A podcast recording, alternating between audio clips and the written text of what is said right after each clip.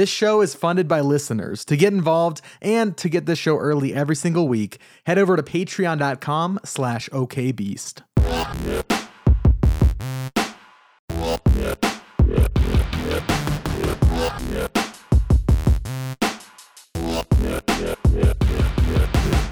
What is going on, everybody? You are listening to episode 189 of the OK Beast podcast, a weekly show where we get together to talk about the biggest topics in video games and nerd culture. Today, we're going to be covering Tony Hawk's Pro Skater coming back, Paper Mario the Origami King, uh, the first glimpse at Unreal Engine 5. Uh, and Ghosts of Tsushima, uh, and a lot more. I'm one of your hosts, Alex Van Aken, and this week I'm joined by my stepdad, the man who's married to my mother, Brandon Wilson. What is going on, Brandon?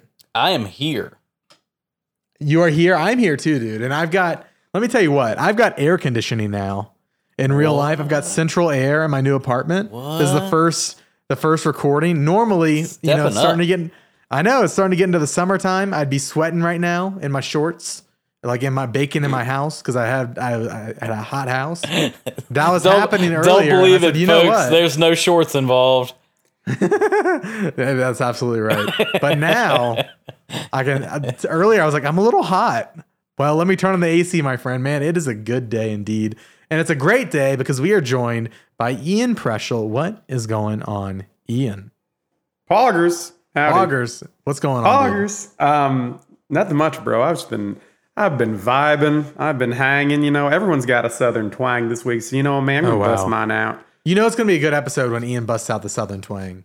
Yeah, you know how it is. Totally not offensive and hurtful to those who be, people who live in the South. Um, no, I'm doing good, man. How are you? I want to ask how you're doing. How's your uh, ass sticking to that gamer chair? Dude, it's doing good, man. I've been in the middle of moving all week. We we officially moved to our new apartment. Like I said, my everything's in boxes still, but I'm slowly we're so, slowly assembling uh, our our condo. So like our kitchen's done, our living room is like 75% done. The rest is still a wreck, but we're getting there one day at a time. Just trying to find space for all of my stuff and uh, figuring out like the best places to put it. You know, where am I going to put my comic books? Where am I going to put my game consoles? I, that's actually The important that's actually questions. thing- yeah, that's actually something I need to figure out because right now um, they're still in their box because I have no place. I got rid of the old piece of furniture that my console sat on, so I got to figure that out. But but uh, it's a good day. Uh, it's been a good week. I haven't played many games, unfortunately. Um, I, I think I dabbled in some Valorant here and there, but for the most part, I've just been unpacking and stuff. Um, but I think Ian, you've been playing games, right? I have been playing the video games. Dude. I, I know you've been playing. You've been streaming Final Fantasy VII, and I saw on Twitter that you were trying to go meet Sephiroth in your, in I've last been, stream. I've been using that joke for weeks now. I'm like off to kiss my boyfriend Sephiroth, off to go meet my real dad Sephiroth. Like that's like the the opening line to the stream. Streams at twitch.tv slash Ian. Why not? Do you is, Um, have you found Seph- Sephiroth? I thought you were gonna say Seth Roth. I was like, Have you found Seth, Seth Roth? Roth? Um, Have you found Seth Rogen? I did, but I, I did find Seth Rogen. Um, no, but here's I wanted to talk about Final Fantasy because um, so everyone knows about the minor spoilers for Final Fantasy. This is the only spoiler that ever comes up whenever Final Fantasy is talked about. There is a major character death. yes, I know who it is. Yeah, I'm not gonna say it out loud, but there is. That's the one thing. Like, oh man, don't spoil it. Everyone, that's the best part. Guh. And that's a huge thing. I've hit. I've hit past that. I don't know why I going get all in, the goofy offending voice. whoever he can offend. No, no, no, no. I'm saying like I'm no. I'm saying like in the it- it- trashing podcast as possible. No, no. I'm Just saying that in trashing po- somebody's favorite game moment. Let's I get know. I'm this out saying of the the pop culture. Well, it'll make sense when I get to it. So, like in in the pop culture associated with this game, that is like a huge moment. Um, and I get that it is a very impactful and intense moment. But like I've hit about like I think I don't know like four to six hours after that, and something like the story has progressed to the point where that moment seems laughably tame and laughably trite in comparison to what is happening. Like it now I'm at the point in the story where like that character death means absolutely nothing and it's it's it's weird. It's it's just very strange that like culturally this is what we remember about it, but like the stuff that happened after the fact is like 10 times more intense, 10 times weirder, like out there. Like, I, I don't know. Like, does, does that make sense at all? Or, Yeah, I guess I had always thought that that moment, the death of that one character that shall not be named, was at the end of the game. I thought it was at the end of the game. I didn't know there was stuff after that. Just on the way that the way people talk about that game. yeah. And like the thing about me that's weird is that like I'm a big RPG person, but I think I only became an RPG person in the grand scheme, like generally when I became an adult. Um, I pretty much only played Pokemon until I was like, in terms of the RPGs that I played, like Final Fantasy Tactics Advance and then Pokemon was like my big thing. Um, so to come to this game as an adult, like knowing all the stuff that kind of permeates through pop culture and permeates through osmosis, um, it's weird what people have attached themselves to years later, right? And I think that the story beats that I'm hitting now are just so much more crazy. But maybe it would be different for me as a kid playing that game and then have that big character moment happen and the like the feelings associated with it. Like maybe that just dulls everything after that. You know what I mean? Yeah. I don't know. It's it's, just, it's a strange uh, social experiment playing that game in front of people and playing that game in the modern day without any real context to it. You know what I mean? Yeah. People are just Yeah. sitting there like, cry, monkey, cry. And you're like, Well, that, well, oh, I mean, yeah, kind, well, not even that. Like, I think it's it's interesting because there are some, like, I would say, like, seventy percent of the people that are watching have already beaten the game, and then Yeah. like there's a solid thirty percent that are actually experiencing it with me. So, like, those who haven't experienced it are like right there with me. They're like, wait, what? What is happening? And then the people that have already experienced it are like, ooh, he's getting to this part, right? Like it's, it's like a it's it's strange. Like I've never really had this moment happen before in terms of streaming, in terms of anything, like where there's like a split in the audience of like people that are invested in my reaction and then invested in the story devoid of my reaction, you know? yeah. Now, where does I know Advent Children is a thing? I watched that actually as a in like high school, middle I think uh, so. I, so Final Fantasy VII has like the main game, Advent Children, Crisis Core. I think, and I think Crisis Core is a. it's Crisis is Core after- about Mako. I mean, it's all about Mako. Oh, okay. Um, but I think that Crisis. I- Yeah, I don't. I think that I think that Crisis Core. I think is maybe one of them's a prequel, one of them's after. I think. Uh, I Ah. can't remember which is which, but yeah, like, but yeah. Interesting. Well, anything else you've been playing this week? I, I think I've me and Brandon are sitting here with our with uh twiddling, twiddling our thumbs because we've been we've been a little busy this week. Haven't been able to play many games, so we're Bro, relying on you gaming. to take I us to the game zone. gaming, Ian. bro, to the game zone. Um, God, what was the there? Everyone has this one that one arcade in their town that like no one goes to anymore, and like that's what the game zone sounds to sounds like. Oh yeah, everybody had a game zone or um, sports. What was mine called? It was like Sports World, I think is what it was called. It was like an arcade and like indoor roller coaster sort of thing or whatever. Mine were always the arcades I used to go to were all like part of like an indoor mall. And Hmm. I, they just had like arcade above them. like there was never like, arcade. with like some think- oh, like yeah. 90s like triangle design going on um behind it. But yeah, exactly. Yeah. Dude, oh, we should do Uh, a whole episode like looking back at like uh best arcade games. There was like this one on rails shooter that happened, and you were like going through like this skyscraper and helicopter. Is this Time Crisis. Yes, it sounds I like Time Crisis. No, I remember Yeah. Time Crisis. Um, Time There were Crisis. I multiple. would- That, there were multiple. yeah, this was a little different. I thought I could be wrong. This might it might have been a different Time Crisis. The Time Crisis I remember was a specific level where you're playing on like a beach and like going to like a mansion in on the sand. Does that sound like you're in like these sandy ruins, like going through? No. Not ringing Earnestly, no bell? idea. no worries. Um, Um, but, what, but what were you saying before I interrupted you? Uh, no, I was saying I've been I've been gaming, and I've been gaming with um, gaming with some Risk of Rain 2. That's rad. Yeah, have you guys played this game before? Or No. I I've wanted to. I actually bought it uh, and then didn't have anybody to play with, so I returned it. Um, and Rip. that's kind of my extent. It seems like a game I would love. Like it's all about like these crazy game systems and like picking up items that like let you break the game in like all these interesting Mhm. ways. Um, I think I would probably love it. yeah, I mean it's that's kind of part of what you part of what you said does kind of uh, relate to the game. Uh, so it's Risk of Rain One was a rogue. I always get mixed up. Rogue light, rogue like, whatever you want to call it. Uh-huh. Um, it- it's one of those games where you every run is different. There's tons of randomness to it, and every run you're supposed to get certain amount of items that help you get gain power to see how deep you can go or how far you can progress in uh, each level. Um, Risk of Rain One, and I think this is the most interesting thing about it is that Risk of Rain One was 2D. Okay. Risk of Rain 2 is 3D.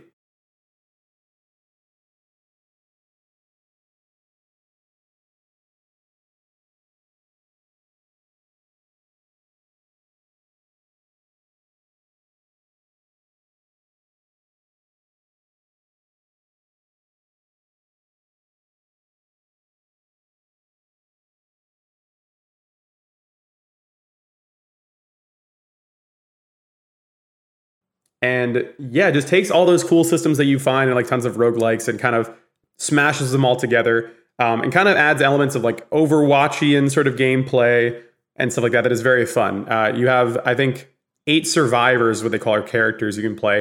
Each Okay. of them has a wildly unique and wildly different play style and completely Like- change the way you play.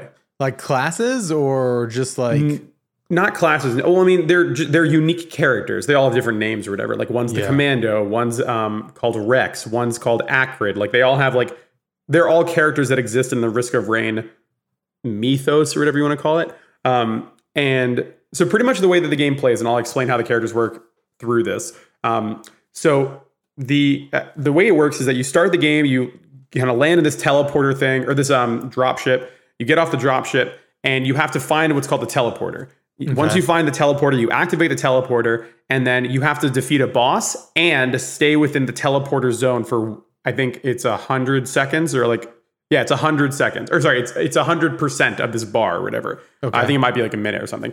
And both things need to be complete for you to get to the next level. So uh, I s- sorry, three things. You have to find the teleporter, activate it, and stay in the teleporter and defeat the boss.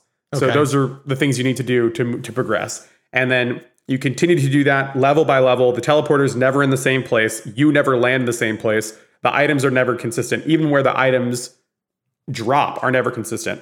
Um, so it's all about finding the items that work for your playstyle, the items that work for your character, the items that um, that you need based off the playstyle that you're currently trying to adapt to or whatever.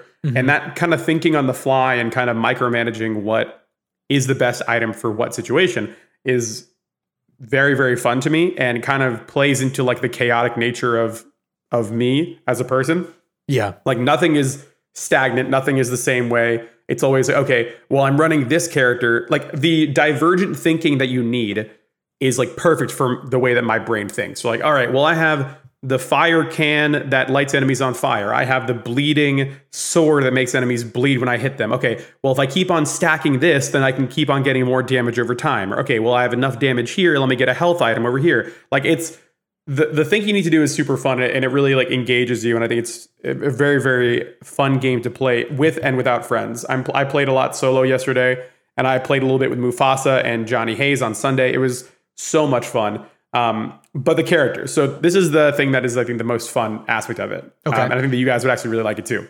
So you start off with one guy. His name is the Commando, uh, and he has a normal right attack or right trigger, which is just him shooting two guns akimbo over Okay. and over again. Doesn't Yeah. need to reload. Um, that's his right trigger. His uh, I can't think of the buttons, but another his like basic abilities is that he has a dodge roll, so he can dodge roll to the left, right, forward, back, whatever. That's his mobility skill. Then he has a laser beam on the left trigger that is a blue laser beam that can go through terrain and goes through enemies. So let's say you like have a bunch of enemies lined up together, you shoot the blue laser beam, it goes through all of them and damages them equally. Um, or if you see there's like a boss through on the other side of a rock, you can see them still over the rock. You shoot through the rock, boom, it damages them. Uh, his final ultimate ability is um, he shoots his guns really quickly, like revolver style, and stuns any enemy that's hit with it, and also does damage.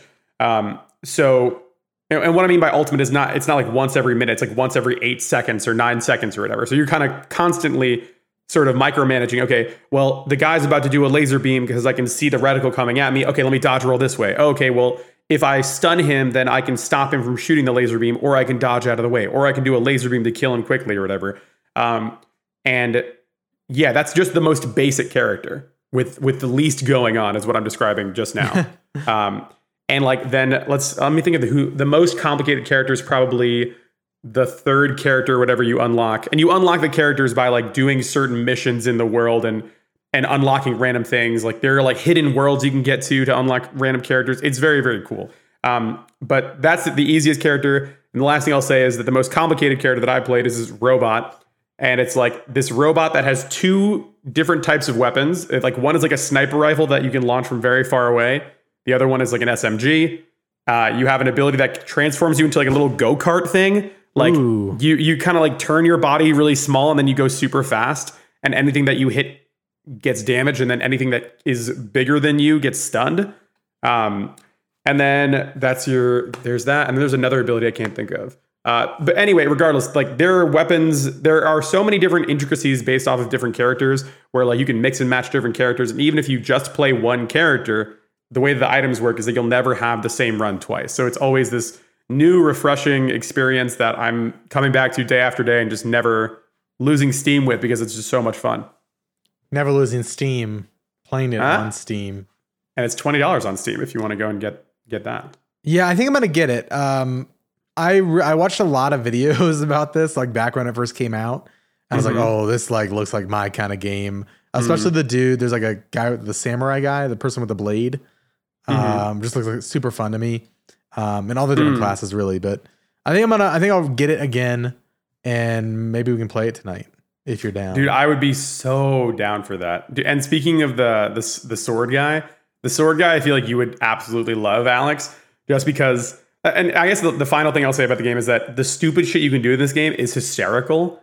because I was playing with Mufasa on stream on Sunday, and I'm playing like the most basic guy, just shooting two guns, like not even like trying to do anything crazy. And I'm like, Mufasa, where are you? I can't see you on the map. And I'm fighting this giant like jellyfish boss that's floating in the air. Like it had to be like maybe a hundred feet in the air. Yeah. He's like, look up, dude. And then I look up and I see the jellyfish floating, and all I hear is like sing, sing, sing, sing, sing, sing, sing, sing. And I'm like, how did you get up there? He's like, I got this, dude. And he just keeps on hitting. Like it's like a Naruto battle up on top. And I'm like fighting like boots on the ground, like Call of Duty style, trying to fight off these like smaller guys in the bottom. Um, but yeah, it's it's perfect like I think someone on stream said the other day a hangout game. Like I think someone popped in and was like, "Is this one of those hangout games I've been hearing about?" And I was like, "Yeah, this is totally it. Like just vibing with your friends, hanging out, doing your thing. Like the objectives aren't that hard, and like the stupid shit that happens is like perfect for just kind of, kind of just relaxing with your buds during these quarantine times. So I highly is recommend it. there is there crossplay? Because that would be freaking That awesome. I we get Brandon don't know. That I don't know. Um, I do know that it's available on the Squanch, um, but I don't know if there's crossplay. Let me look it up. Hopefully, um, I think I saw the other day Epic was releasing their cross-platform technology uh, in twenty was twenty twenty right or twenty twenty one. Was it available now? Do you remember, Brandon? Uh, I think it's available soon. I think. okay, yeah, it had a name for it, um, and I'm I think I retweeted it. Let me go to my. This whole show is just us going back to our twitters. Um, Yep. Epic Online Services launches, giving other players access to Fortnite style crossplay and more. So yeah, it's launched now. It's compatible right now with Switch, PlayStation, PC, and Xbox, um, and they're gonna like roll it out to I think iOS and Android later.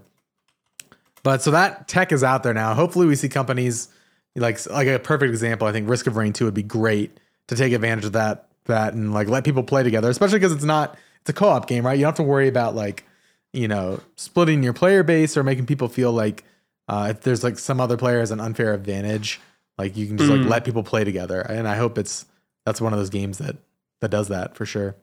Yeah. The only issue is that it's uh, early access. Ah, I see. Okay. So I think the PC is ahead of the the consoles. So like it would be hard for crossplay to happen until it hits 1.0. But then when it hits 1.0, hopefully in July, then maybe there's there's talks of that.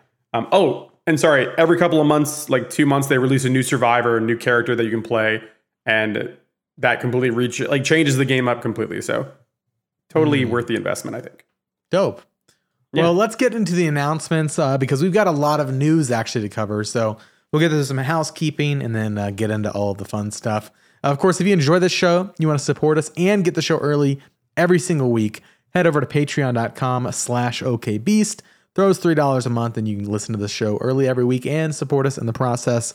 Um, and maybe you want shirts, merch, all that fun stuff, okbeast.com slash store. Uh, and then don't forget for the month of May, we're donating all of the revenue earned from our supporter creator code, which is okbeast now, um, to COVID 19 relief efforts.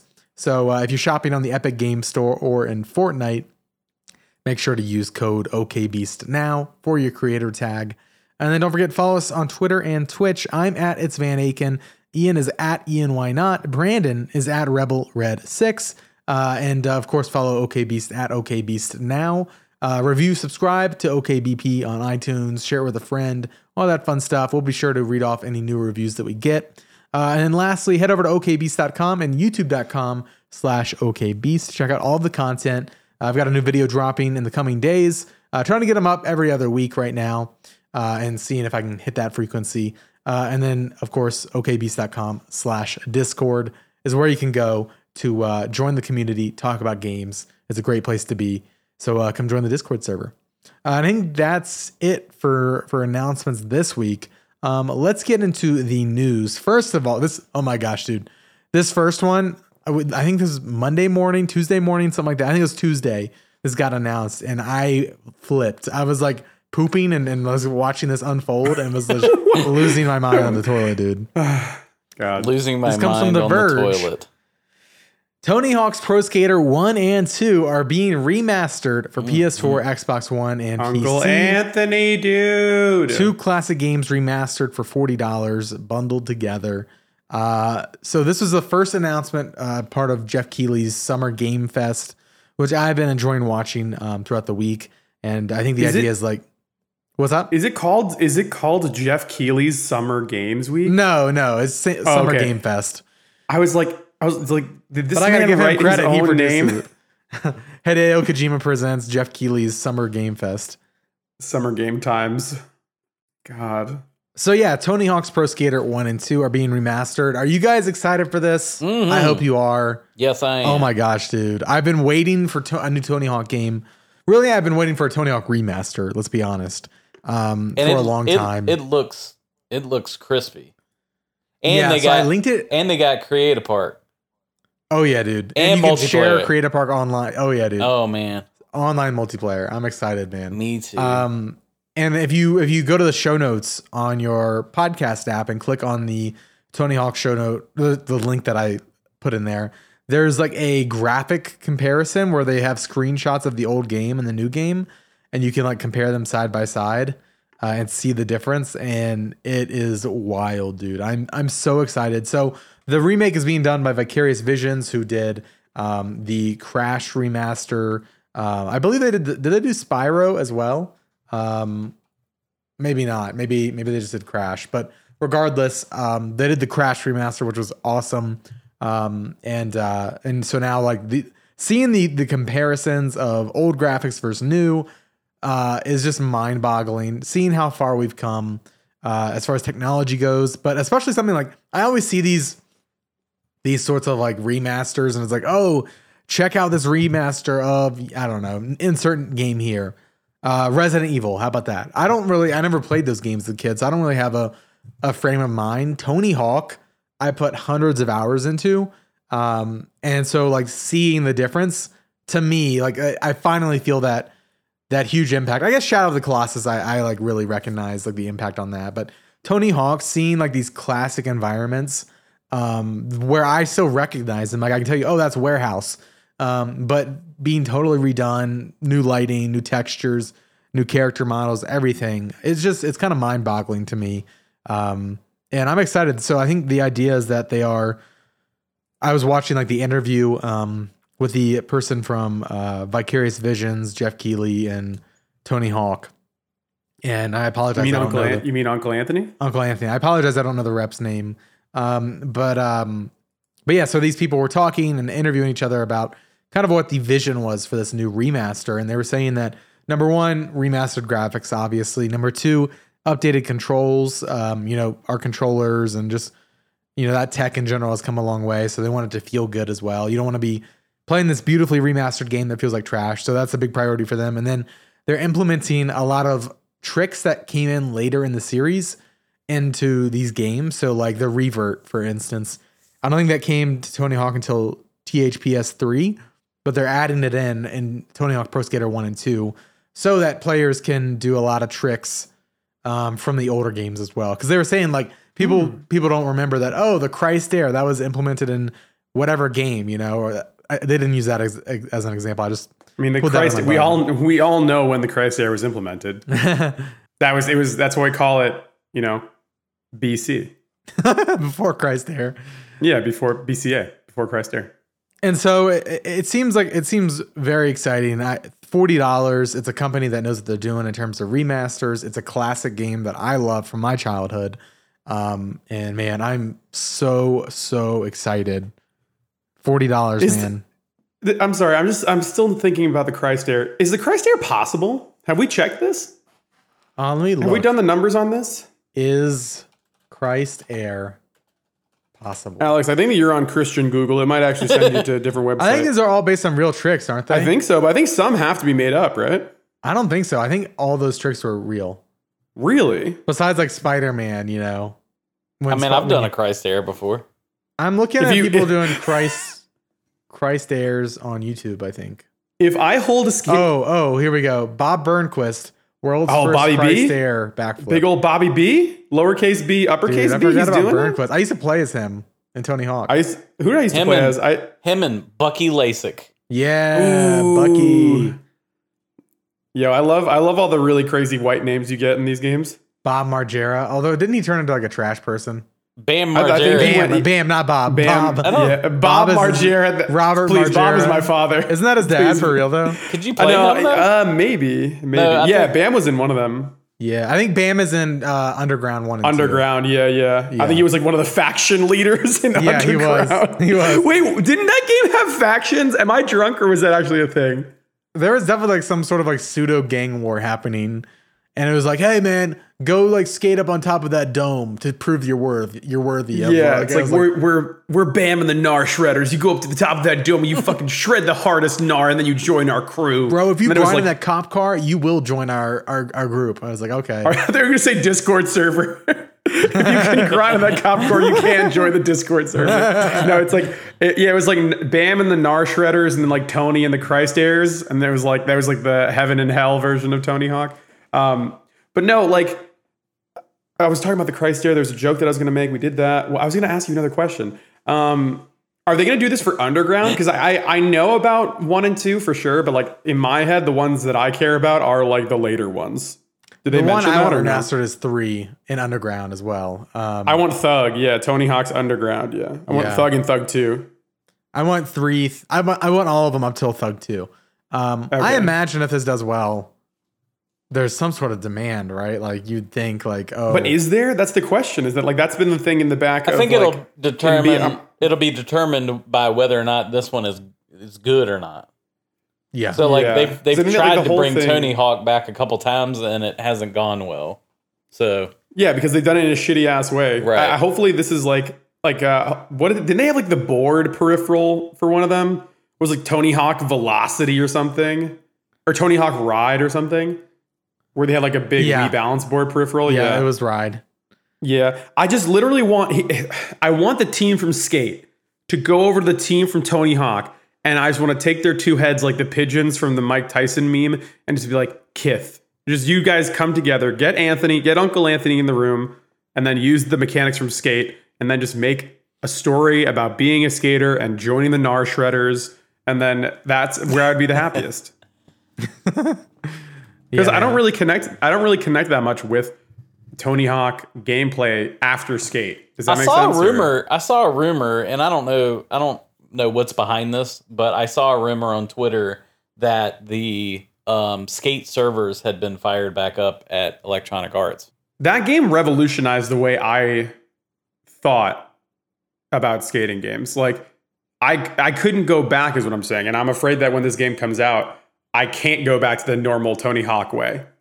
I've been dying to go back to the normal Tony Hawk way. No, no offense. Look Really? at like racing games. There's like sim racing, you know, uh, like Gran Turismo, and then there's more arcade racing, something like Forza Horizons. Yeah. And I think I think both are fun, and I think you know that applies to skating games as well. I think they're few and far between, anyways. Like having one skate game be more. I mean, I know there's like uh, what Skater XL and Skate Store, Skate Se- Session. I think there's a few session, ones. yeah. session. Session Yeah. is like skate essentially, the same mechanics at least. Yeah. Um, and then Tony Hawk like being arcade, like button mashy. I, I think that's fun. Um, and I think there's room for both, honestly. Like, like I, it's not like something where there's not really a ton of market saturation. You know, granted, there's like some cool indies coming out, like like we said, Session, Skater XL, Skatebird, but for the most part, like that, there's a lot of space for for everyone. I think still. So Mm. I'm down with it, but Yeah. um, well, cool. Let's get into the next news story. Uh, the next big thing we woke up today actually to this news. Uh, I was this confirms news that we talked about uh, on the show uh, a few months back. Um, Paper Mario: The Origami King revealed with a July launch date. Um, this is this this is wild. July so is back and people remember. Yeah, it is. Ghost of Tsushima, uh, Paper Mario. If people remember, a couple of months back, there was those reports that um, Nintendo was releasing a new Paper Mario game, and they were remastering uh, several old Mario games um, for the 35th anniversary, which takes place July 14th, I think. This game comes out. I think it's the same day as uh, Ghost of Tsushima, which is the 17th, It is. I think. So this is happening the week of Mario's 35th anniversary. This confirms the news that there is a new Paper Mario game coming. Um, it looks really fun. Like uh, there's, I guess, have you, have, Ian? Have you? Um, are you, I think you're the only person here who's played Paper Mario. If I'm, Yes, I have. Yes. have I you, Brandon? No, I I I, I never really have. would I've like always to, wanted to. yeah. Yeah. Um. So yeah, it's all new, all new story characters. Um. And it's like a pretty much like there's these like regular Paper Mario people, two dimensional paper cutouts versus these new 3D origami menace. Uh. And they're like trying to take over Princess Peach's castle and all that. Um. But there's from looking at like the gameplay, there's there's like boulders that- there's a lot of different gameplay elements it seems like there's like platforming there's like this turn-based combat that is like you rotate like this radial dial there's a section that looks like final fantasy VII's open world where you're like running around as paper mario on this giant overworld and uh i guess the new the new mechanic is the 1000 fold arms ability which gives mario the ability to extend his arms to solve puzzles and unlock like secret areas. But I highly recommend people checking out the trailer. It looks a lot of, like a lot of fun. I'm excited. Um, this this shot up on my list. Granted, we're going to talk about Ghost of Tsushima here in a little bit. Um, that shot up on my list as well. So July looking looking very tasty. Uh, I'm I'm excited, and man. and I- I will say, boys, July happens to be the month that someone was born. Mm, I'm not naming any names or anything, but some might say July 31st. some would definitely say that. We'll have to get you a birthday present, Brandon. Yeah, we'll get you a birthday present. That's a given, bro. Um, next one comes. Uh, this comes from The Verge, uh, written by uh, Nick Statt. The headline reads: Epic Games announces Unreal Engine 5 with stunning PlayStation 5 demo. Um, Epic says this new engine is going to be a quantum leap, and it'll arrive in 2021. So, did you all watch this this demo uh, that happened Mm-hmm. over on Summer Game Fest? Yep, Um, wow. So sure did. this was a, a demo uh, in Unreal Engine 5 running on a PlayStation 5 in real time. Um, and the demo showed off a few new tools that um, that UE5 is like using. Um, the pair of new technologies coming with Unreal Engine 5 are called Nanite and Lumen. Nanite is a tool that will virtualize geometry, which means it will automatically generate as much geometric detail as the eye can see. The company said in a blog post and allows developers to diversify the geometry endlessly based, oh, diversify that geometry endlessly based on any source asset. That way, um, quote, film quality source art comprising hundreds of millions or billions of polygons can be imported directly into Unreal Engine. Anything from ZBrush sculpts to photogrammet- photogrammetry, photogrammetry scans to CAD data, and it just works, the company says. Epic says the tool handles data streams and scaling in real time without a loss in quality. For developers, this will translate to extremely high detail environmental assets created with a much less time and resource intensive manual process. Well, okay. One and one thing I wanted to put that in perspective is like um, in the current gen and previous gens, like you, uh, a lot of developers are working against against a um, an allotment uh, of Yes. polygons. So Yep. you have So a you have a polygon like- budget, and Yeah. the the more detail that you put into a scene, the more the more polygons or triangles that you're dealing with, uh, whatever Yeah. the case is. It, The this- more you add, the less performance you get. Right. So this technology is basically turning that on its head. Like it the the possibilities are now infinite. And you Yeah. can have like in the demo they show one statue that literally has thousands of triangles involved in it. Yeah. Um Exactly. like hundreds of thousands of triangles involved in it.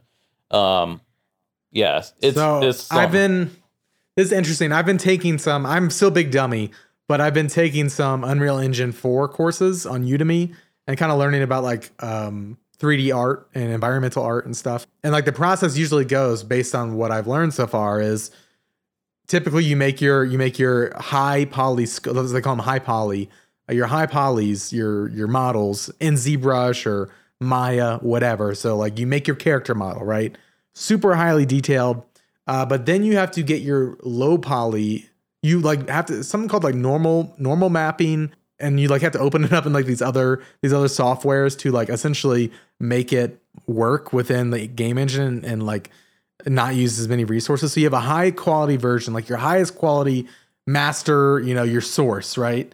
And then to get it into the game engine and run properly, you have to make lower quality versions and like you have to like texture it and unwrap it and like bake it. And there's like all these terms that I'm still learning about, but essentially it's this huge process to even get your models working in an engine and like running well. Mm-hmm. Whereas like a lot of those, like a lot of film, to my understanding, a lot of like film and CGI uses those like high poly sources. Like they make it in ZBrush, they can just animate it and make it look as as good as possible, right? They don't have to worry about lowering, you know, the yeah, quality to fit into a game essentially engine. they're only having to render it once, while while you're actually Yeah. playing it in real time in a game, and you're rendering it as as the character moves or, or whatever the case Yeah. is in a in a in a cinematic environment.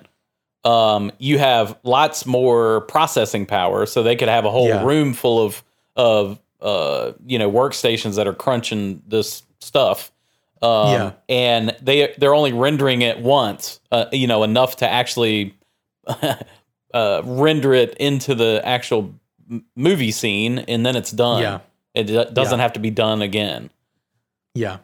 So you can get a lot more bang for your buck that way. Yeah, Um, and it looks way better, obviously. yeah, And so this new nanite technology, it's supposedly granted, keep in mind, like this is this presentation was was Epic marketing their engine to developers, right?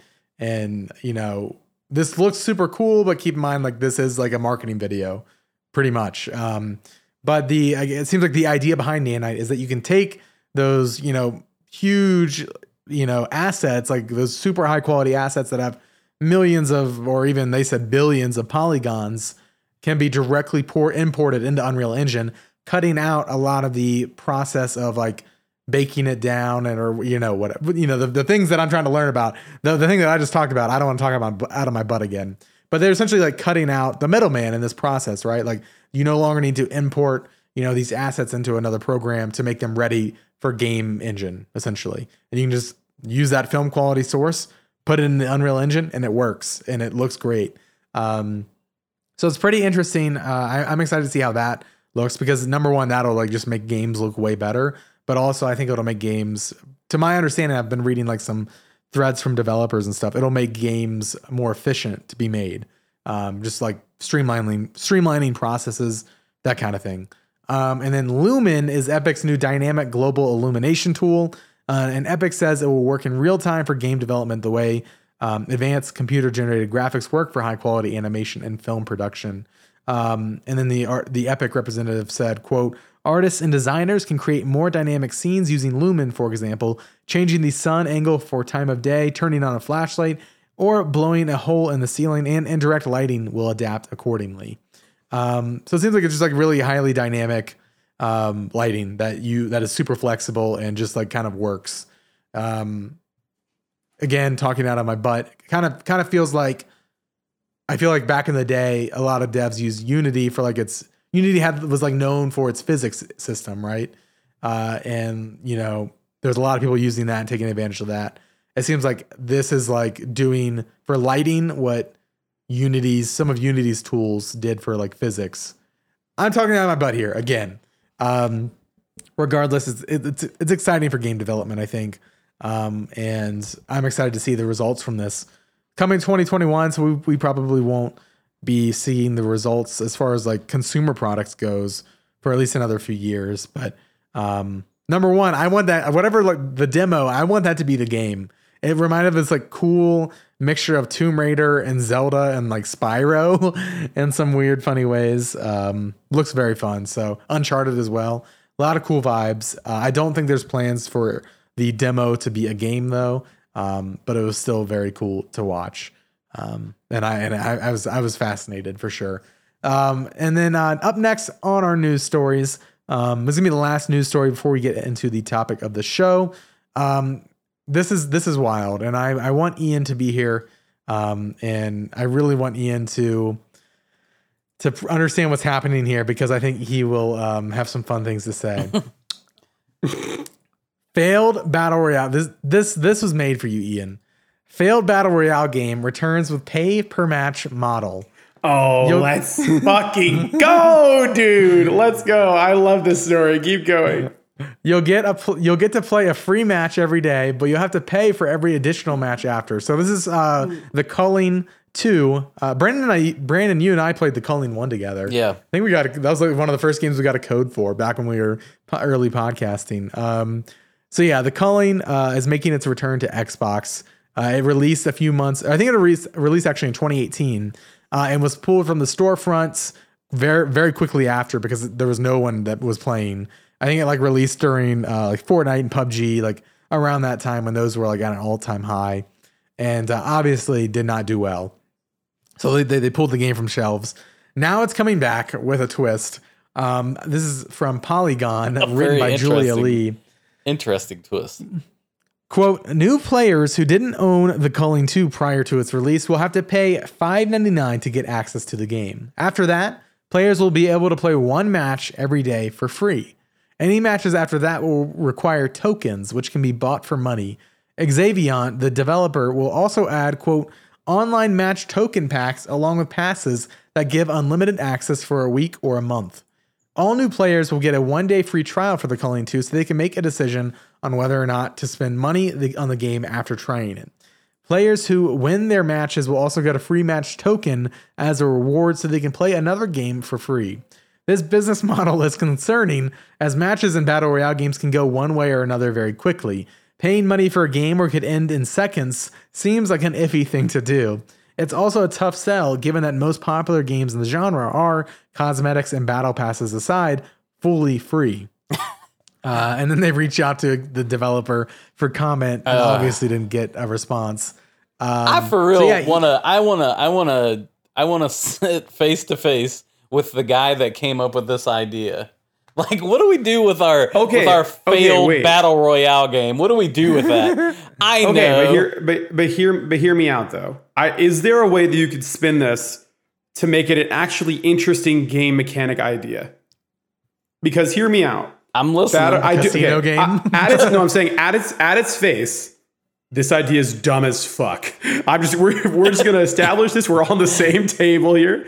Okay, this is the reality. What can we think about beyond the reality? So you take the culling, Alex at a casino game. Well, I'm saying, okay, let's say they what give if you players had to bet money on the match in order well, to okay, play? no, that, that's another thing. Like, what if you're like, all right, I'm so confident in my ability that I can guarantee you that I will get top 10 in this 100 person game. You can bet X amount of money on your, your match currency.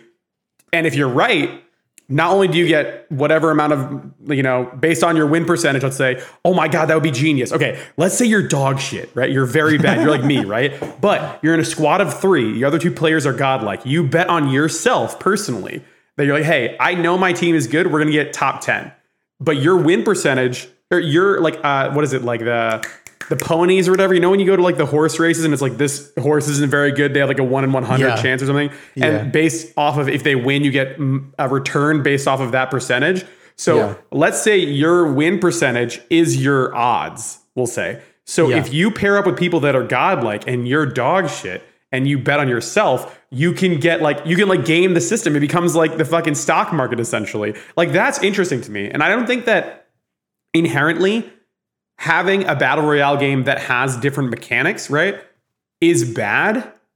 And I think that if they could, if they made it diegetic in the world, right? Like, let's say, for example, like it's, I, I don't know anything about the Culling, but let's say, let's compare it to Apex for a second. Apex is in this weird hyper future world or whatever. Wait, I can fill you So, like, in real quick on the culling. Um, What is the story of the Culling? It's basically like um, Smash What- TV. It's it's basically like uh, what's the um, what's the movie with uh, Oh, I'm thinking of uh, Bloodsport. mocking no Mockingjay. What's what's the, Oh, Hunger it. Games. Hunger Games? It's basically like Hunger Games. Brandon, the biggest, the biggest Hunger Games fan. Dude, I, I Very loved disappointed he couldn't remember Mockingjay. the name. Um, you know, other reference. Um, so okay, so it's the Mockingjay shit. Okay, Yeah. so hear me out. Th- If that's the world, right? So then let's say in this world, if you win, then it's like a gladiatorial combat situation where like if you win, you're free. So in this weird hyper capitalistic weird apocalypto future thing, you have to pay money to enter for your freedom essentially. Like if they could make it part of the world and make it interesting and then like adjust it based off of thing. The only thing that I would change I think that'd be like fun one, if you could. It would have to be a separate mode, but I think you'd have a, like the free casual play mode where you earn in-game currency, um, like as you play. And Oh, yeah, then the there you ranked go. mode. The ranked Yes. mode, you bet Yes. that currency. Yes, that's actually genius because casual play, yeah, like do whatever you gain, like let's say ten coins per per um, per game, whatever, and there's like a multiplier based off of how well you do. But then a hu- it's like a hundred coin buy-in. Oh my god, can you imagine ranked Apex or ranked Fortnite Yeah. or whatever, where you have to you have to go like essentially all in. It's like a hundred dollar buy-in, and if you win, then you get all the the ranked coins from everyone you just played against. And then that allows you to continue playing ranked. And then maybe there's like, oh my God. Then like it's like in League, right? Where it's like you have like the prestige. very skins. dangerous. We're taking this to a dangerous level. No, but I'm saying- do this. Somebody's gonna get addicted. Somebody's gonna die. No, because of us on someone's gonna die. Well, no, okay, but hear me out. Like, people complain all the time about how there's no like um, skill-based rewards in competitive games, right? So let's say you have this ranked mode that you need a hundred of these normal token coins to get into. That kind of, in a weird circular way, solves the problem for like cheaters and people who aren't taking the ranked mode seriously because you need to play, let's say, five games of normal to play ranked, right? And then that proves that you're playing to the best of your ability, or at least investing time into the mechanics enough to become better, right? It's like you have to play five pickup games before you're like, or five practice games before your first ranked game or something. Then, if you're winning and you're doing well consistently, you have these ranked coins from everybody that you've beaten. Then you can spend those coins on a prestige skin or a skin that you can only get with a certain amount of ranked wins or ranked Yeah. coins based off of your win. Like Yeah. that to me, like is a it, we took the broken shitty system that they had and then made it into something that is like I think I mean not to toot our own horn here, but revolutionary. We're the future. That's of what we do here at OK Beast. We we we we, we revolutionize. We Well, revolt. I don't want to burst anybody's bubbles. We revolt. But, but I I honestly think that they've just taken a crappy game and decided that they're gonna make a little money off of it by charging. there's got to be somebody out here that'll pay for a match. But like We'll be making Brandon- more money than we are right now. But Brandon, that's the thing though, bro, is that like I agree with you that it is just a, a a mindless cash grab. But like it we had this idea literally in five minutes on a podcast. Like I'm sure that if like five devs in a room were like, hey, this game is dog dookie, no one's playing it. What if we implemented this new mode and this new currency idea? And then that would be interesting at least. And maybe the interesting part of it would entice people to play it. Yeah, but Yeah. I don't think those people work at Xaviant. Probably not, but Or- they did, or they work at Xaviant, and I don't I don't want to downplay any any uh, really awesome devs that work at Xaviant. They work at Xaviant, and they they uh, nobody's listening to them. So sorry sorry about that, folks. But uh, Xaviant, this is gonna nosedive quickly. I'm sure of it. And uh, on to the next one. I, for one, am loading up my Xbox Store gift cards right now. I am not. oh shoot, dude, so good. Um, well, let's get into the topic of the show, which is going to be Ghosts of Tsushima. Uh, the state of play was today, and oh boy, Man. number one, I learned a lot more about this game. Maybe I wasn't paying attention before. Nope. I was hyped about this game, uh, but now I am way more hyped. I am so excited for this game, and I know Brandon. They haven't given enough probably- details of this game, and this this like totally quenched my thirst, and it Yeah. it, it gave me like the the tidbits that they've given up until this point. It's kind of hard to see like how's this going to play, what's it going to look like. Like we all knew that it was going to be gorgeous, like it, it was going to look really good, but you know how how was everything going to interact together? And Yeah. this this uh this kind of flipped it flipped it up. It was pretty sweet. Yeah, so let's get into this. I wrote down some notes as I was watching. Um, what, I'm sorry, Ian I'm- just gasped. I gasped because I was looking up Ghost of Tsushima stuff because I've been trying to keep this off my radar. Like games that I really like, I would much rather know next to nothing about. Um, and I've been, I guess, like subconsciously trying to avoid this game at the behest of like trying to go into it fresh. But I just saw online that they have a black and white grainy Kurosawa Yep. vision mode, Yep. and I, I tweeted am you. officially no longer looking at anything for this game. I am done. You'll. N- I'm not looking at any cinematics. I'm not looking at. Every, I'm gonna take my headphones off for this next part. I don't want to know shit about this game. That's it. Well, did you did you read the other part about that? Did you look at that tweet that I sent that talks about the black, and white, one? mode? Yeah. I, all I saw was just a black and white picture. I, I don't know if you know this, but I don't read text. I only look at the pictures. Well, I'm I'm just going to give you a little extra tidbit, and then I won't tell you Tell me. anything else about this Tell me, game tell me, at me, all. tell me, tell me. During the black and white mode, it's the Oh no! I read I read the, the attached text to the picture that Brandon sent us. Oh no, dude! They're they're br- they're bringing me back in, boys. oh no! yeah. So during the black and white, you have the option of like it's entirely in Japanese. fuck. and the the main character is voiced by I think I, you already know this, Ian, but the main character is voiced by Kazuya Nakai. Nakai. The- he plays yeah. like he plays uh, Zoro in One Piece. Yeah, yeah. Fuck. I thought that I thought that you were saying the English voice actor. I was like, I don't give a shit about the English voice actor of Zoro. And then I didn't realize this was the guy you were saying in the Japanese voice tracks. Yes. Yeah. Oh voice tracks. no. Oh, this is just the shut up weebs mode. It's like, don't ask us for anything else, you fucking weebs. Pre-order the game now. Pre- pre-order the game now, you fucking like everyone. You just see like a bunch of dudes in face masks with like One Piece t-shirts throwing Japanese yen at an English-speaking GameSpot or GameStop. They're like, just take it, take my yen. So the a lot of this game was like just ambient gameplay, like just watching people play the game. And that's I actually really appreciated that. Um, but like they had little tool tips and like little lower thirds like popping up throughout the stream, explaining what was happening. The big thing for me that sold me on this was the they call it the guiding wind. And essentially there's wind that blows, like visible wind that blows and it tells you like where to go. Like And so you can like call the wind as well. So yeah, so like similar to like Shadow of the Colossus, if you wanted to know where you're supposed to go, you would raise your sword up in the air and like this light would shine where you're supposed to go. In this game, you can call the wind to guide you to your next like point of interest or big location. And like that way you don't have to like fiddle with I mean, there is a map, but you can just like kind of like follow the wind and just kind of like get into the game and explore versus, you know, having this giant, you know, waypoint on the screen or or whatever, you know what I mean? Um, so I'm stoked about that. They were talking a lot about like rewarding exploration and how like animals will come up to your character and like uh, try to get your attention to like yeah, like the fox to try to like show you like secrets around the map and, and or unknown locations. Um, and So I think I have a que- I have a question actually in relation to the fox thing. yeah, So like I've said before, I've been trying to stay separate from this game. I thought you were going How to say, mystical- what's the fox say? Wha- Hey, Alex, real quick, I got a question for you. Just cut the past thing out. Alex, real really quick question for you. Uh, what does the fox say?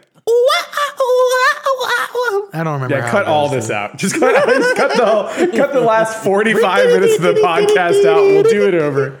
Um, so anyway, my real question was, um, how mystical does this game get? Are we talking like Legend of Zelda type shit, where like the the fox talks to you like the Fantastic Mr. Fox and like leads you to like a It Neo style like shrine or something? a Or? Snow White situation where With well. I guess Snow White has like witches and dwarves, so maybe not. You know, how, like Snow White was just like friends with the with the animals, and like Yeah. she they would just like kind of be with her and like take her places and show her Yeah. things, but there wasn't like a conversation happening like in Cinderella. Okay. That that's this level of animal interaction, I think, But like, based it, in reality, but some sort of like attunement. okay, but like, is there any mention of like Japanese kami? Because like the fox is a not well, a I know guardian the fox in the in the video. The fox led him to a fox shrine.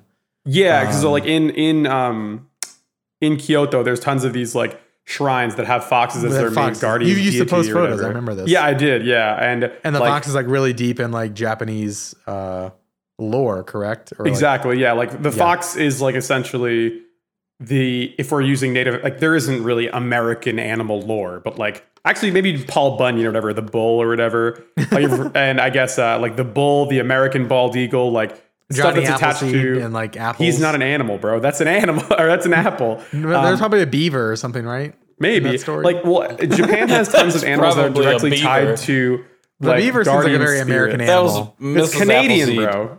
It's Oh, that's Canadian, true, bro. yeah. Sorry, Um, Canadians. But anyway, so Japanese, Japan it, with Shintoism and these older religions have more of a deeper connection to animals and their representation in this in that culture.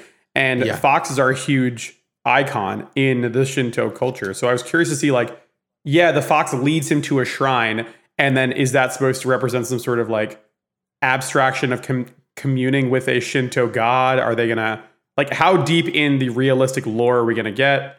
We already have Yeah. animals leading you to places. Like, how mystical am I gonna? Am I gonna be talking to God at one point, or a god, or a Amaterasu, or um, Tsukiyomi, or, or one of these people? Or no idea. okay, cool. but but uh, it kind of seems like actually, what is this? No, that's like a.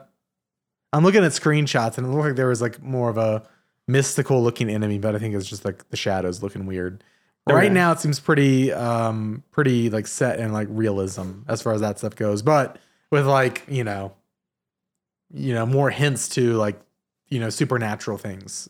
Um, but but yeah, that's that that's that seems to be the setting right now. Who knows? Like, didn't one of the Assassin's Creed do that? And then it was just like, there's a giant god here you have to fight with like lightning fists. Like, wasn't that a thing in Assassin's Creed at one point? Yeah, but like a lot of the Assassin's Creed mystical shit is like, It's like alien aliens. Yeah. Uh, but who knows? This game could totally like do that, like late game. You never know. Um, but yeah, so uh, the wind guiding you is really cool, and um, like you know, typical. Like if you see smoke in the distance, oh, that means there's something there. You can go check it out and find something. Um, what I didn't realize, what I mean, uh, this is where I don't think I was paying attention, is that you can play the game as like a samurai or as the ghost, and the ghost is like this persona that is like steeped in um, superstition and like fear.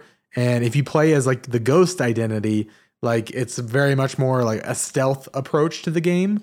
Um, Okay. And like Like people are scared vibe? of you. Yes, exactly. Um, or you can play as like a samurai and like you are very much like fighting fights honorably, like standing up, standing off against somebody, like waiting for them to approach, like very much more in your face and like uh more you know, like samurai um versus like this like Tenchu style stealth game.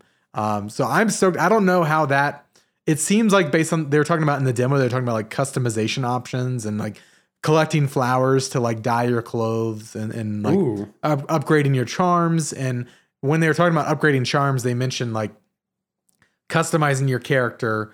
And I assume this is where I assume there's like talent trees or, or like customization trees where you like, you know, put points into samurai, you put points into ghost, and I Yeah. assume that's how that works.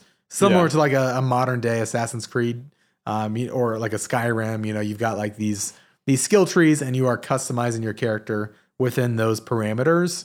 And the more points that you put into that, you know, that skill tree, um, the the more you are, you know. They also said that, style. your armor and equipment would contribute to your abilities as well. So Oh, that's I- cool. I, obviously Okay, for yeah. like um action RP so RPG most, elements, most yeah. action RPGs like Witcher or something like that, you're you're gonna have you're gonna have armor that has special abilities and so forth. So this is kind of Yeah. along that same lines.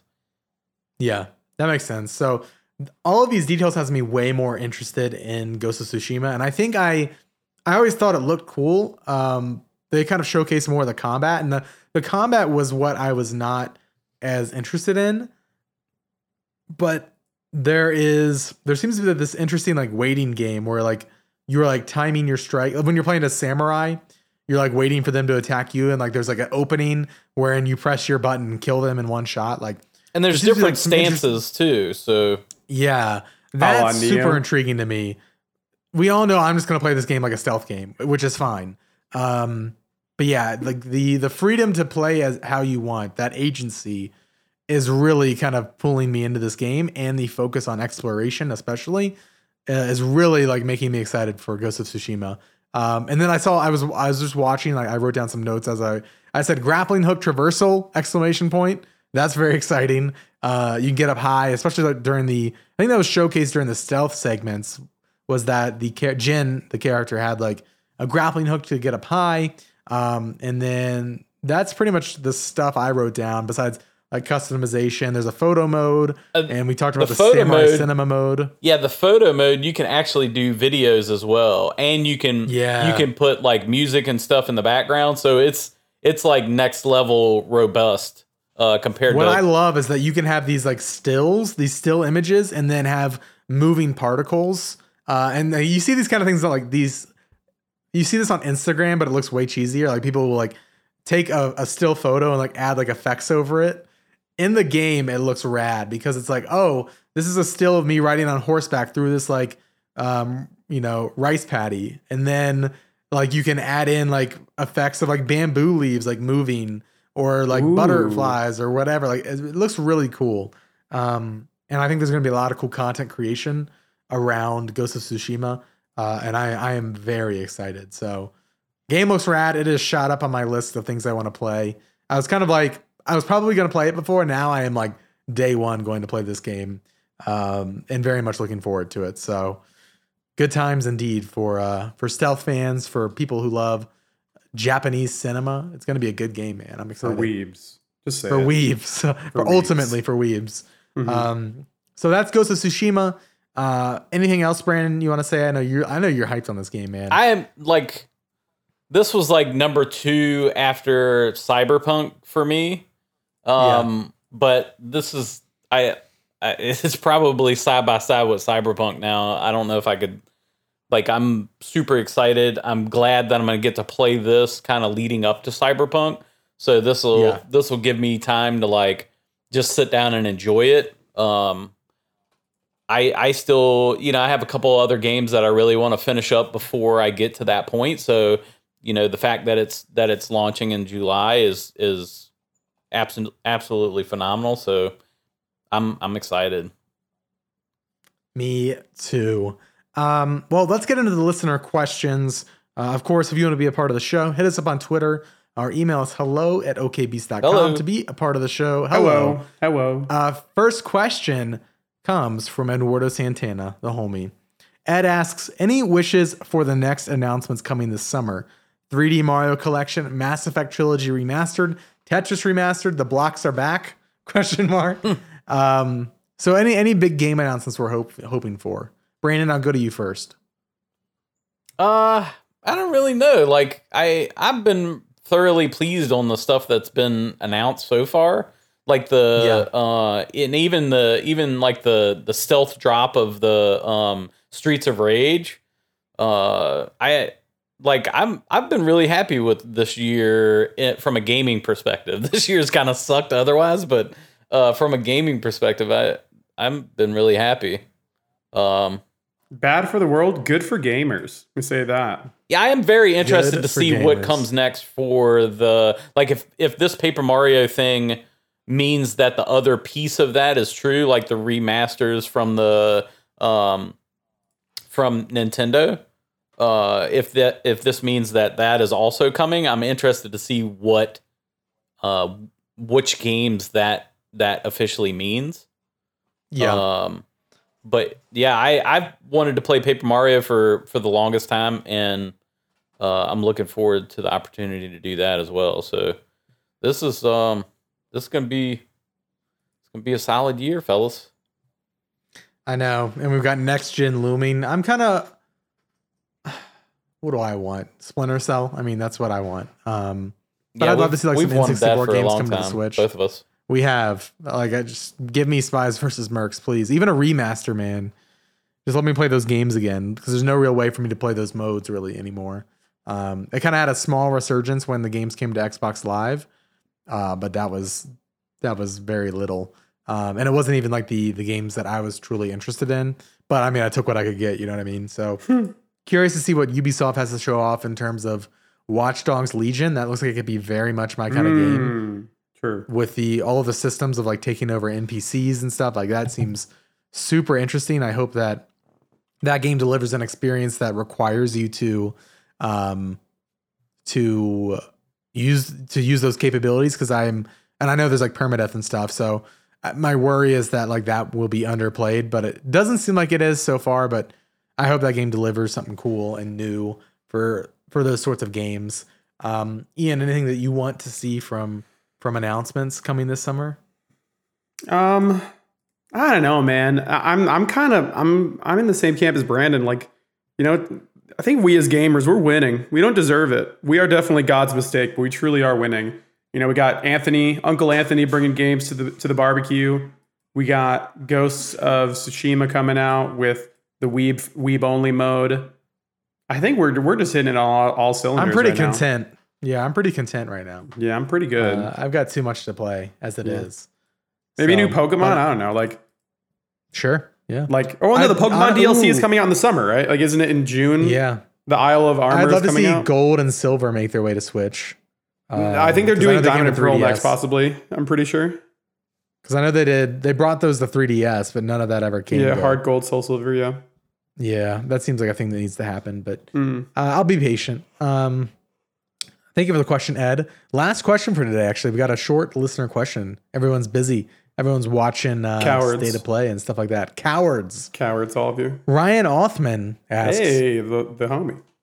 Old Paper Mario games have a unique take on turn-based combat. Also, real quick, just want to say thank you, Ryan Othman. I thank you for helping me move this weekend. Could not have moved to my new place without Ryan. The homie, Uh, Ryan. He stepped in when I had nobody else to uh, to help because everything got messed up by by the pandemic, all my plans, and uh, he was a, a very good friend and come help me move, um, and I appreciate that.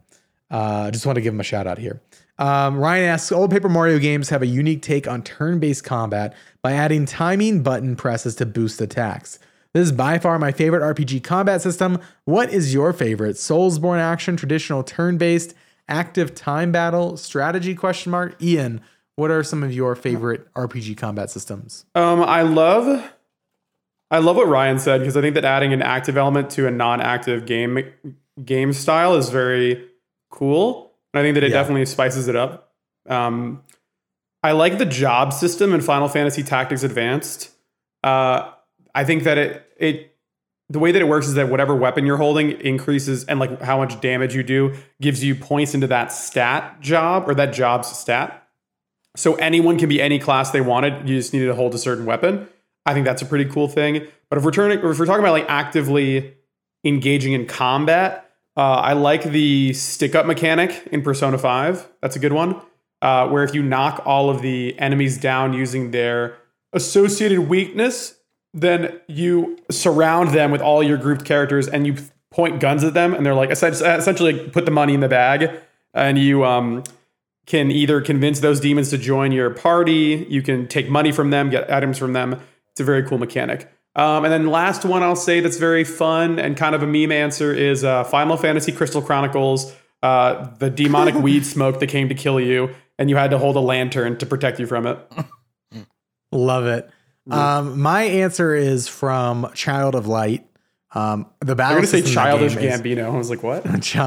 Child of Light has a rad combat system. So everyone um, in the game, it, so it's turn based, but every character, including enemies in the game, have their own um, timeline that they're working on. And so they're the timeline. Think of like this rectangular bar across the bottom of the screen. Uh, Seventy percent of that bar is uh, called like the the wait section, W A I T. So they're waiting for their turn, and then the last chunk of that bar is the cast part.